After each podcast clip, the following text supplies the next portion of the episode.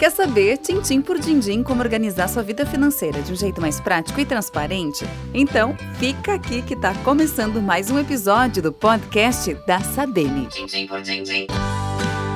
Esse é o Tintim por Dindim, o podcast da Sabem, uma empresa do ramo de seguros, previdência e serviços financeiros que está presente há quase 50 anos no mercado.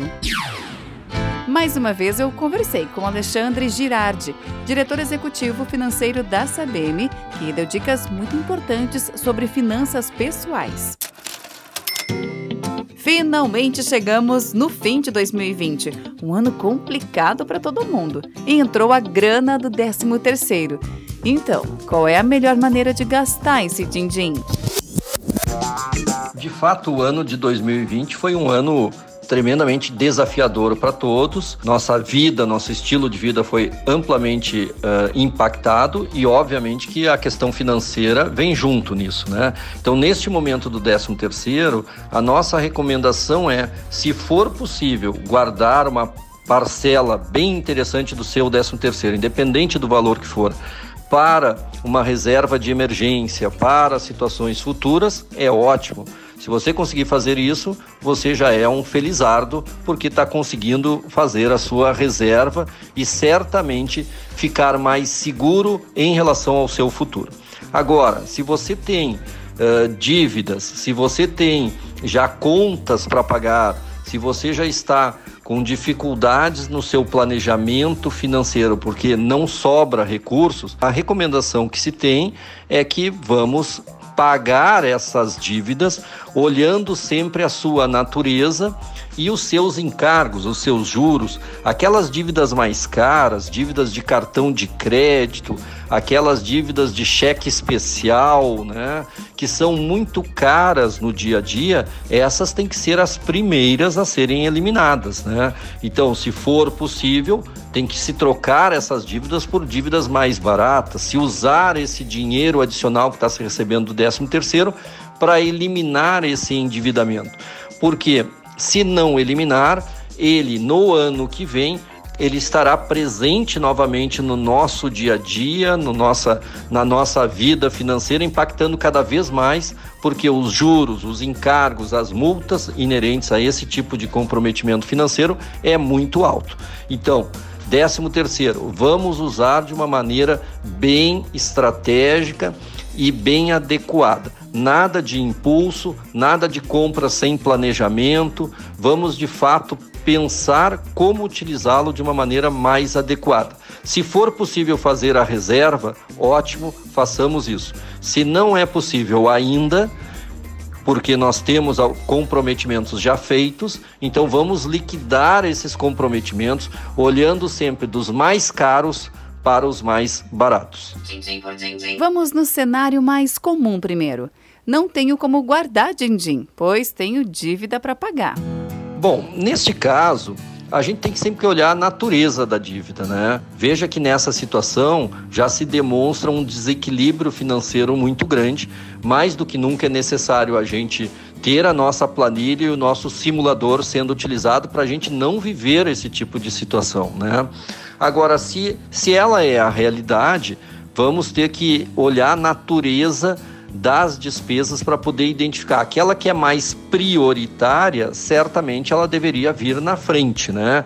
Se a gente está falando prioritário, despesas relacionadas à habitação, aluguel e dívidas que são relacionadas a, a, a contas de água, luz, que está na nossa necessidade primária, obviamente que ela tem que vir na frente também desses pagamentos. Agora, se a gente tiver uh, despesas de uma mesma natureza, eu tenho três, quatro, cinco cartões de crédito, todos eles que está se transformando numa bola de neve. Qual escolher primeiro?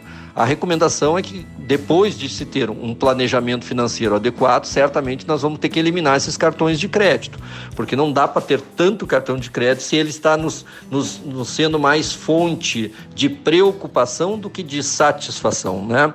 Neste caso, talvez a gente tenha que renegociar com cada um desses fornecedores, cada um desses credores e ver aquele que, que conceder o maior desconto, a, a, forma mais fácil de liquidar, esse talvez seja o que deva vir na frente para a gente poder começar a ter uma, uma quitação dessas dívidas passadas. O Girardi citou a planilha de controle de orçamento doméstico da Sabem. Para acessá-la, basta ir no Instagram, digitar arroba Brasil e clicar no link da Bill. E agora vamos no cenário que todo mundo gostaria de ter. Sobrou um din-din para eu investir em 2021. Qual é a dica do diretor financeiro da Sabem? Para aqueles que conseguirem guardar uma parcela do 13º, investir esse dinheiro, conseguir pensar num futuro mais tranquilo, temos várias sugestões de investimentos, né? Aqui uh, teria que se conhecer um pouquinho o perfil de cada um, porque o perfil de cada investidor determinará o tipo de investimento que ele vai realizar.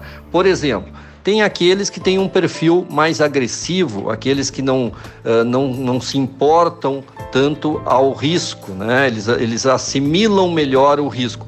Essas pessoas podem ter determinados investimentos que certamente lhe trarão uma rentabilidade maior, porém com riscos maiores também.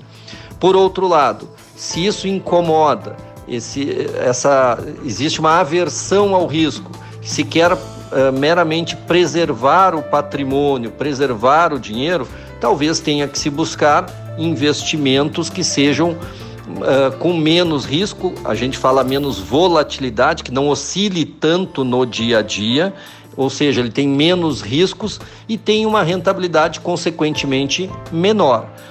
Então essa definição do investimento, ele está muito relacionado ao perfil de cada um. A recomendação é: vamos conhecer o perfil de cada um, vamos saber se eu consigo dormir bem de noite, se eu souber que ah, os meus investimentos estão negativos no mês, estão perdendo dinheiro no mês, isso é preocupação para mim ou não é preocupação? Se for preocupação, isso já me direciona para determinados investimentos que são mais uh, tranquilos, mais calmos, que não vai dar tanta perda ou dor de barriga, vamos dizer assim, para os investidores em geral.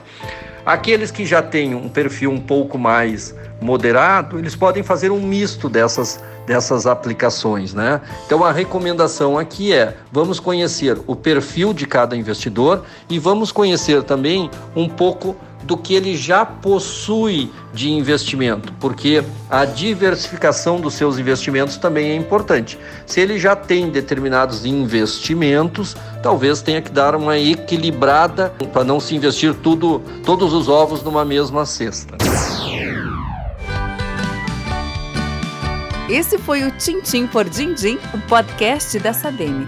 Siga a gente no Instagram, arroba Brasil. Tchau e boas festas!